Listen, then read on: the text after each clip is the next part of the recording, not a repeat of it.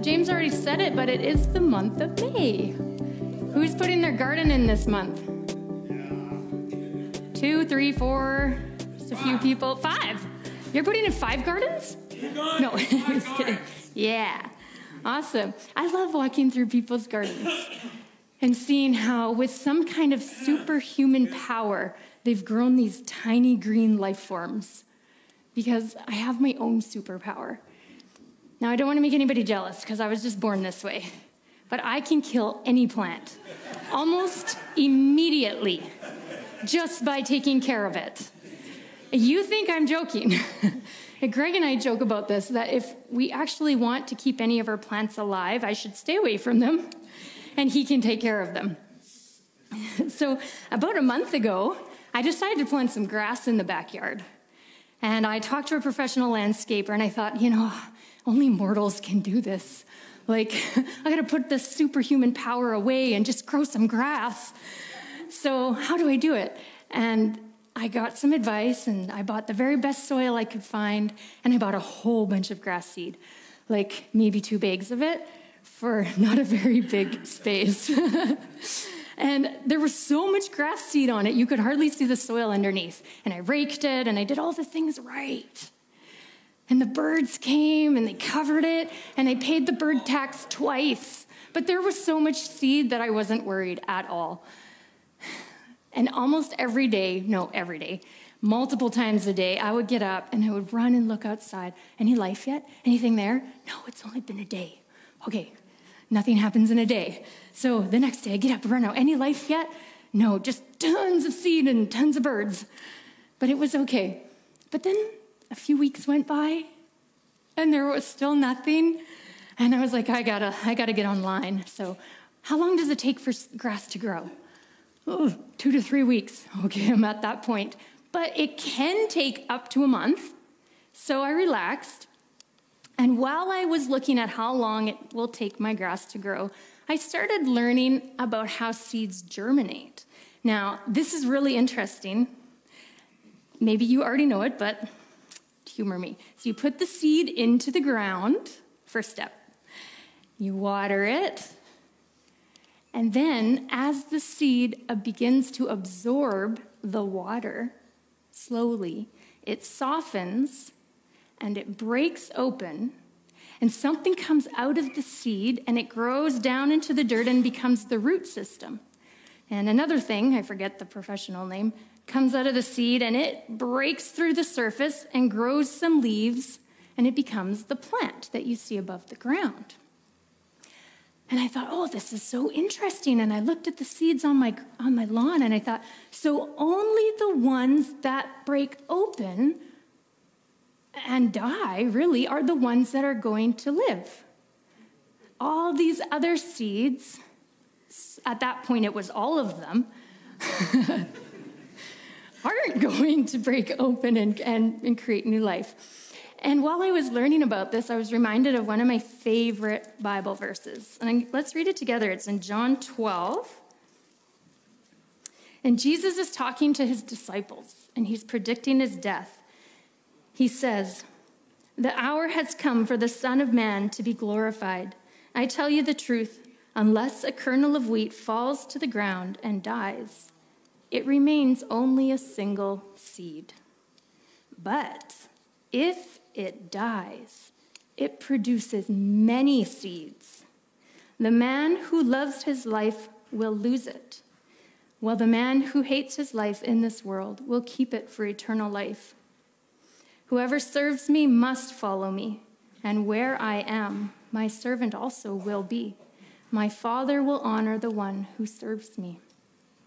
In this verse, Jesus is the seed, and he's referring to himself that he is going to die, and his body will fall into the ground. But because he did that, he produced more life.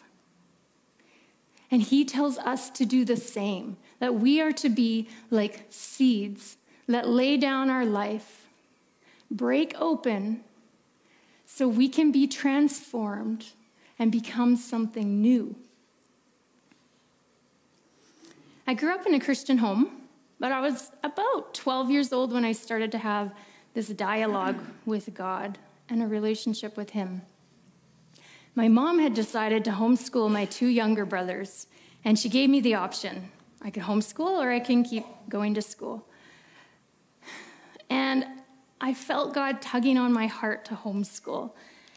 Just to put this into context, be gracious to 12 year old Melissa because I know it seems trivial, but for me at the time, home or going to school was my whole world. I loved going to school and being with my friends and having that social life. And so I said, Oh God, no, not that. I'll give you, I could give you like anything else, but just not that. Please. And I think that because God knew how important it was to me, He asked me for it. And he said, Melissa, I want all of you. I want everything. So, long story short, I homeschooled. And a few years later, it was time to go back to public school. I was going into grade 10, and I was so excited. You know, after homeschooling, I didn't have much hopes of being popular. But I really wanted to make some friends. And at the bare minimum, I just wanted to fit in.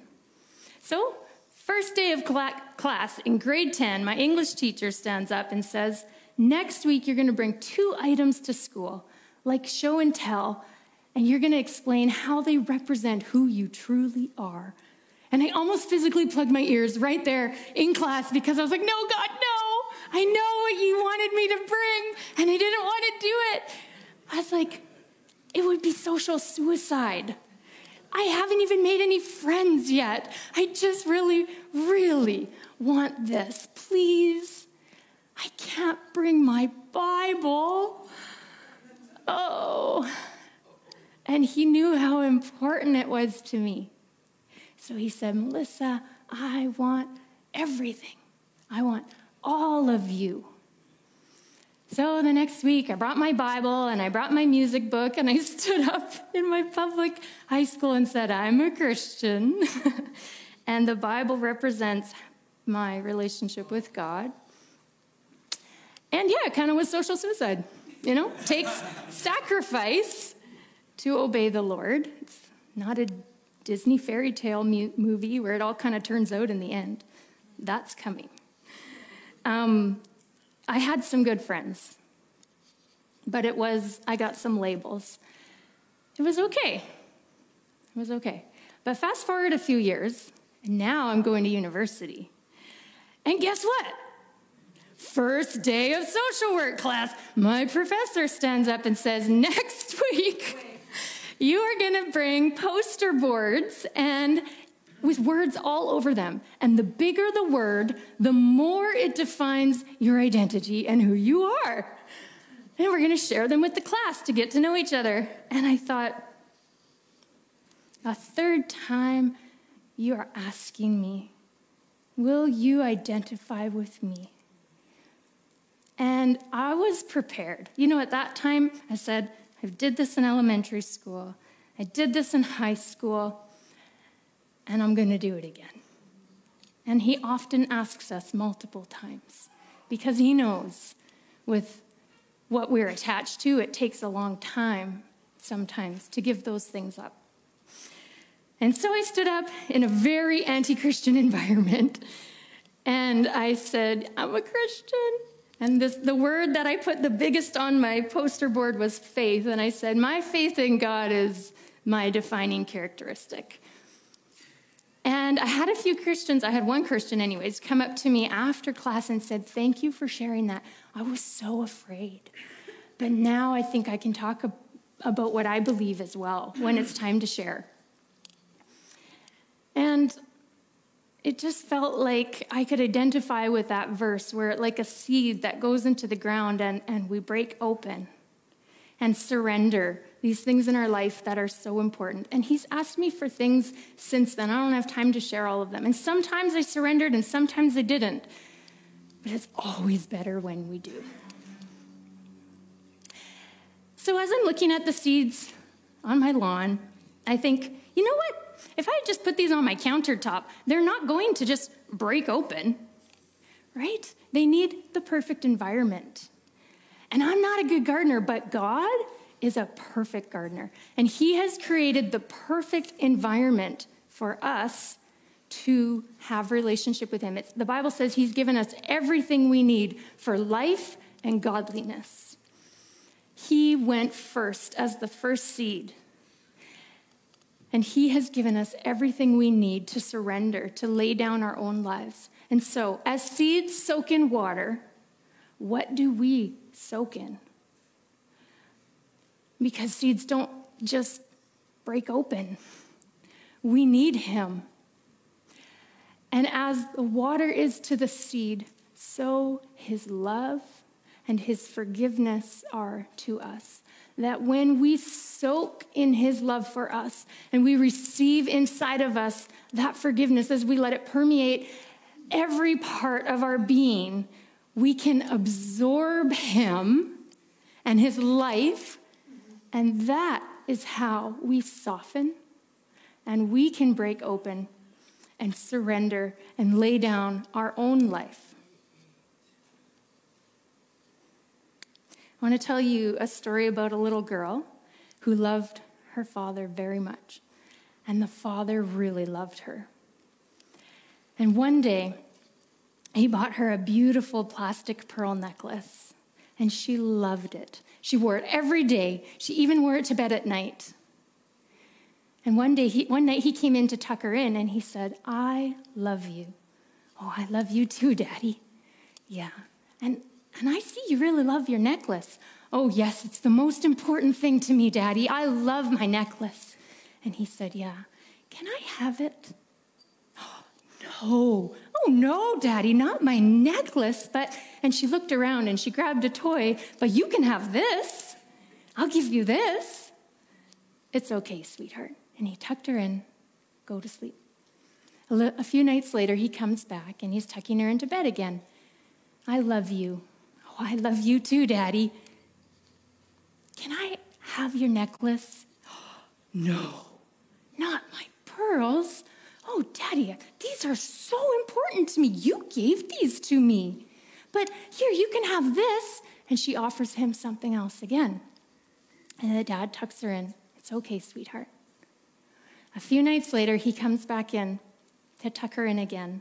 And she's sitting on her bed and she's just clenching her pearl necklace so tightly. And it looks like she's about to burst into tears. And she says, Oh, Daddy, I love my pearl necklace. Yes, honey. And she holds it up and says, But I love you more. She opens her hand, and the dad takes the necklace from her. And out of his back pocket, he brings a beautiful velvet case, and inside is a real pearl necklace. And he says, oh, I've just been waiting for you to give me your plastic so I can give you this. And the girl was so excited. It was beautiful, and she wore it all the time. And she was able to soak and absorb in her dad's love for her and her love for him. And it is what helped her surrender the thing that was so important to her. And you know, she didn't even understand the value of those real pearls. Just like we don't even really understand the value of what God has given us. But He says this to us Will you give me your plastic pearls that will not last? that have no ultimate value. So I can give you this, what will last forever and what has everlasting value.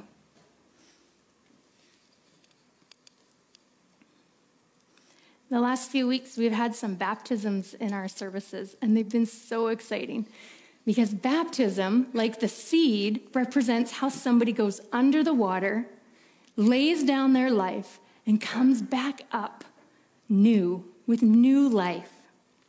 When we go under, we identify with Christ and in his death. And like seeds, we are immersed and we are transformed.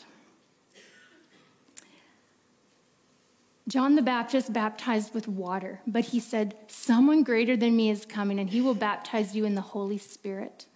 And the word baptism means to immerse, like seeds, absorbing, soaking, immersed in the Holy Spirit. Sam uses, Pastor Sam uses the analogy of a pickle and a cucumber. So you take a cucumber and you put it in the pickling solution, and very slowly it absorbs, it is immersed, it is baptized, and it changes, it's transformed into a pickle. And so, like seeds, we need to be immersed in His Spirit and in His love, and then we can soften and break open. Jesus said, Go and make disciples of everyone and baptize them in the name of the Father, the Son, and the Holy Spirit. So if you've given your life to the Lord and you haven't been baptized, it's like one of the first steps to publicly, to physically do something that identifies you with Christ and that you are laying down your life and you will follow as He did and do it physically because it represents what's happening, happening spiritually. And if you have been baptized, if you have given your life to the Lord, like me, like all of us, I'm sure there are places in our life that are not surrendered, where we haven't been able to soften and break open and give up that part because, like little seeds that were just hanging on to our life, I just want to keep this life form as it is. It's so important to me. I can't give it up.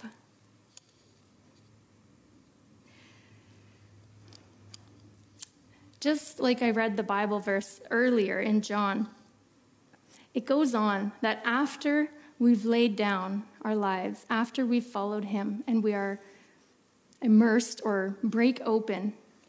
Then, like plants that burst out of the ground, it says in John 12, 26, Where I am, there my servant will be also. So a sunflower turns towards the sun, it's constantly following the sun. And this is how we need to be with the Lord that after we have been transformed, we seek him, always looking. So God is here loving people. So I'm here loving people. God is forgiving. So I'm forgiving.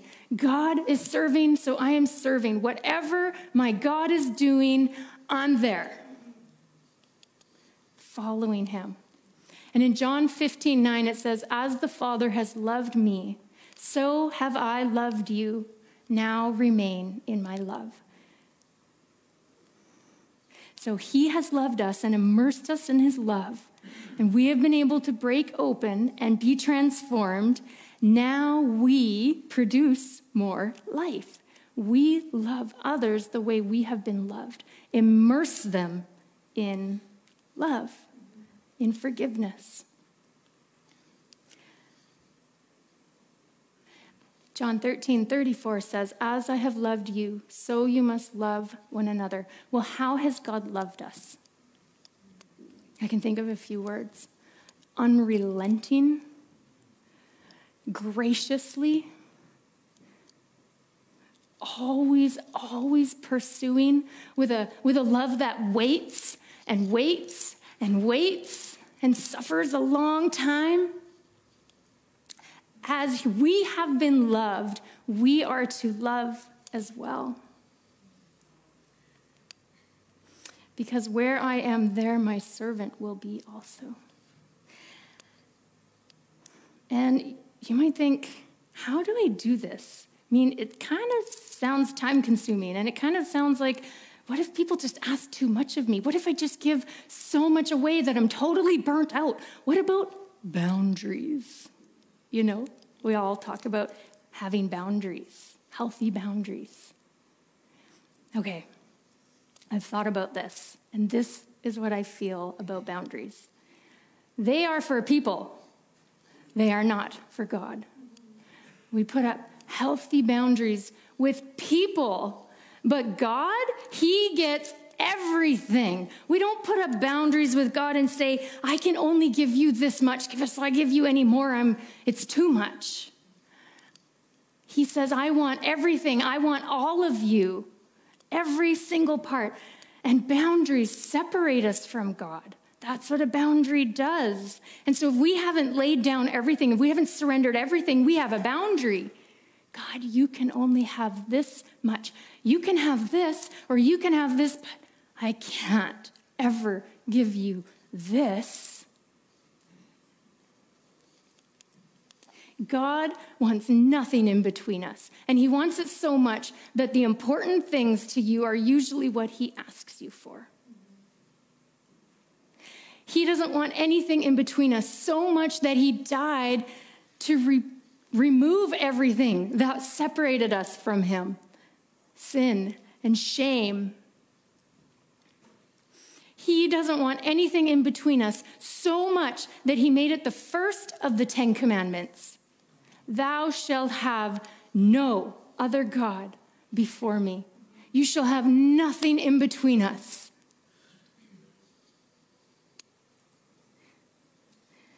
If we hold on to our lives, we will lose them. Like the seeds on my lawn, I do have some little patches of grass popping up because it's been over a month now, right? Um, but there are so many that didn't break open and they're not going to produce any life. They will remain in their present form of life. And eventually, the professional landscaper told me this they will die. they will rot away. Only the one who hates his life in this world, and what that means is who esteems it not, who lays it down, who breaks open and is transformed will have everlasting life. And it is Jesus Christ's life that we soak in, and his love for us and his forgiveness that changes us.